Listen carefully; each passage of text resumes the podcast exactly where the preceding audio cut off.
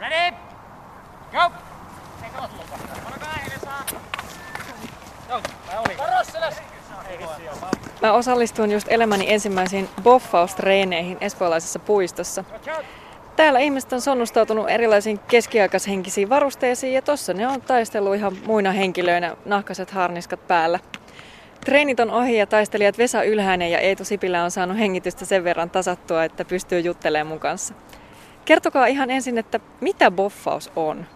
Boffaus, uh, englanniksi padded weapon fighting, suomeksi myös ehkä pehmomiekkailu joissain piireissä. Se on tämmöinen pelin ja kamppailulajien ja urheilulajien sekoitus, joka on alun perin lähtenyt liveroolipelaamisesta ja ta- tarkoitus on keskiaikaisia oloisilla varusteilla niin tapella ja löytää voittaja. Tunnetuin tämän henkinen aktiviteetti on siis larppaus, mutta tämä ei ole larppausta, niin kuinka nämä eroaa? No, nämä lähti alun perin samasta, samasta äh, harrastajakunnasta, mutta siellä oli joitain tämmöisiä urheilullisempia kavereita, jotka halusi keskittyä enemmän siihen itse suorittamiseen kuin siihen tuota, hahmoa eläytymiseen. Ja nyt Suomessa nämä on eriytynyt kahdeksi erilliseksi keneksi, jossa suomala- suomalaiset boffaajat ei kaikki ole larppaajia. Kaikkialla muualla maailmassa nämä on edelleen sama asia. Onko muita tämän tyyppisiä lajeja? No onhan tietenkin esimerkiksi Saksassa aika yleinen Suomessakin joskus pelattu peikkopallo eli trollball, mikä on sitten tällaisen niin kuin oikean maailman huispauksen ää, ja sitten boffauksen yhdistelmä, missä pelataan palloa, mutta taistellaan samalla aseilla. Että se on yksi tämmöinen, mitä on Suomessakin joskus pelattu. Missä boffausta voi harrastaa? No boffausta voi harrastaa melkein kaikilla Suomen suurimmilla paikkakunnilla, mutta erityisesti pääkaupunkiseudulla, missä treenejä löytyy viikon jokaiselle päivälle. No mitä siinä saa tehdä? Saako mätkiä ihan miten vaan? No se on yksi boffauksen parhaita puolia. Meidän aseet on pehmeitä ja ne on turvallisia.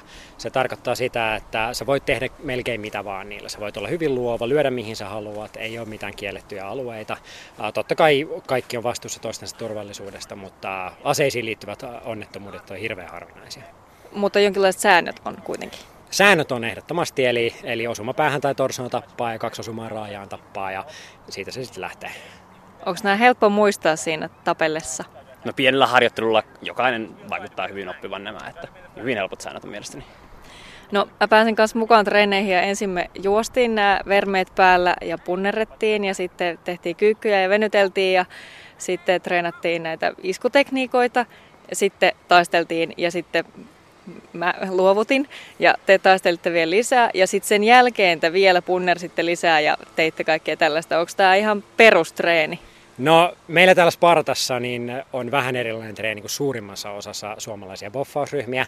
Suurin osa treenaa lähinnä sitä taistelua, mutta mä haluan tehdä tätä mielekkääksi sekä uusille että vanhoille taistella tai harjoitella sekä tekniikkaa, mutta sitten myös sitä lihaskuntoa, joka me kun aletaan olla kaikki tämmöisiä kolmekymppisiä, niin sitten pitää meidät hyvässä kunnossa pitkälle vanhuuteen. No sä oot eri jengistä. Miten te treenaatte? Joo, no mä oon tosiaan toisesta joukkueesta ajankaartista ja Mä vedän niitä meidän treenejä ja meillä tosiaan yleensä tehdään jonkun verran lihaskunta, mutta ei yhtä paljon kuin Spartassa ja keskitytään sen sijaan esimerkiksi maastojuoksuun tai parkkourin, estejuoksuun ja sen tyyppisiä asioita, mitkä hyödyttää meitä, koska me ollaan, taistellaan vähän enemmän sitten yksinään ja metsässä. No nämä on aika komeet nämä varusteet, tutkitaan niitä hieman myöhemmin. Onko teillä aina treeneissä nämä kaikki vermeet päällä? Ei aina. Me joskus treenataan panssarit päällä, mutta suurimman osan ajasta treenataan tuota ilman. Että näissä on jonkun verran logistisia haasteita, että ihmiset tuo sitten työpäivän jälkeen kaikki vermeet paikalle, niin yleensä ihmiset tulee sitten ihan ilman, ilman näitä varusteita paikalle. Onko treenejä ympäri vuoden, vaikka tämä nyt on varmaan kesällä vähän helpompi järjestää? On, se kelistä riippumatta. Onko treenejä talvisin ulkona? On, kelistä riippumatta. Joka ikisenä tiistaina. Apua. No, te olette ensi viikonloppuna osallistumassa tällaiseen Vainovirrat-nimiseen boffaustapahtumaan. Te ette varmaan voi paljastaa teidän strategiaa sinne, mutta voitte sitten paljastaa vaikka, että millä te olette, ettekö te ole molemmat voittanut sen joskus? Joo, kyllä. Miten? Uh, oveluudella ja kieroudella ja poliittisella pelillä. Mitä tuo tarkoittaa käytännössä? No Vainovirrat on tapahtuma, jossa jokainen on yksilönä paikalla siellä taistellaan ensin neljästä avaimesta, jotka täytyy saada haltuun. Ja sen jälkeen niillä avataan arkku, jossa on tämmöinen äärimmäisen painava palkintoesine sampo, jota pitää saada sitten pidettyä hallussaan pelin loppuun asti. Ja käytännössä se tarkoittaa sitä, että sun täytyy tehdä liitto oikeiden ihmisten kanssa oikeaan aikaan ja sitten olla kierroja ovella, että, että pääset karkaamaan sen palkinnon kanssa. Kyllä se on huomattavasti enemmän oveluudesta ja sosiaalista pelisilmästä kuin taistelutaidosta, se monet hyvät taistelijat pärjää siinä tapahtumassa kyllä taisteluissa hyvin, mutta sitten lopullista voitosta ei ole kisaamassa, koska keskittyy enemmän siihen taistelusuorittamiseen. Oletteko te pelikentällä sitten tuolla jossain tapahtumassa, oletteko te niin verivihollisia vai kavereita? Se riippuu tapahtumasta. Tänä vuonna me taisteltiin sotahuudossa samassa armeijassa ja me oltiin kavereita.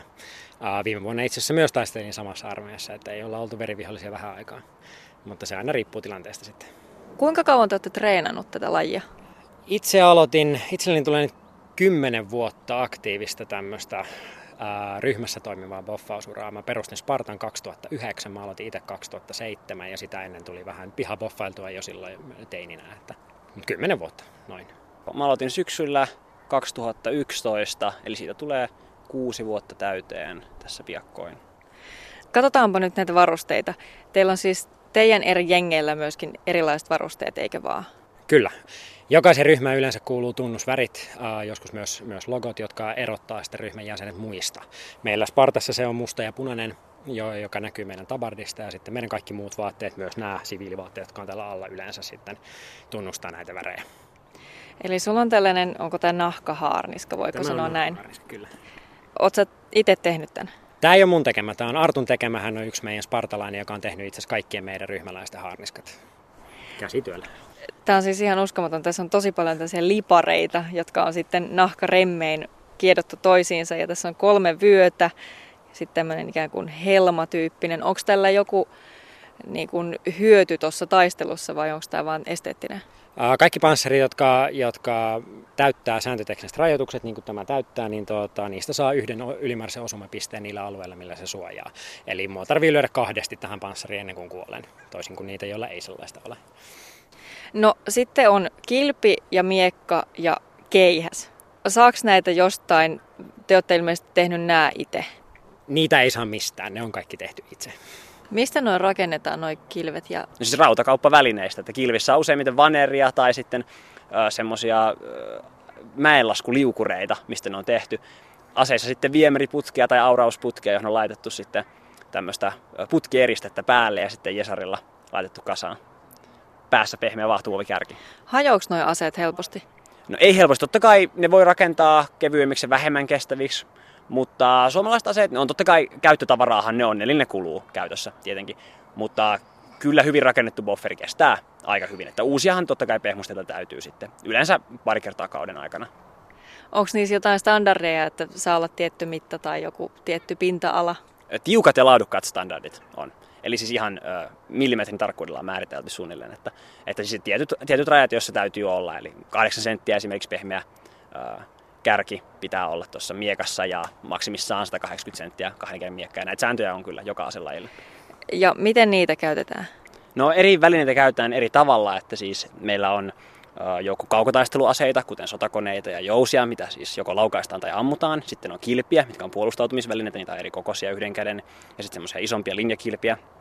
Sitten meillä on keihäitä ja muita varsiaseita lyömiseen ja koukkimiseen. Sitten on miekkoja, lähitaistelua, tikareita äärimmäisiin lähitilanteisiin. Eli käyttötilanteita ja välineitä käyttötarkoituksiin on monia. Kuinka paljon nämä varusteet tai lähinnä nämä niin kuin vermeet tässä päällä tuo lisähaasteita tähän lähitaisteluun? Tai oikeastaan mihin tahansa? Haasteita.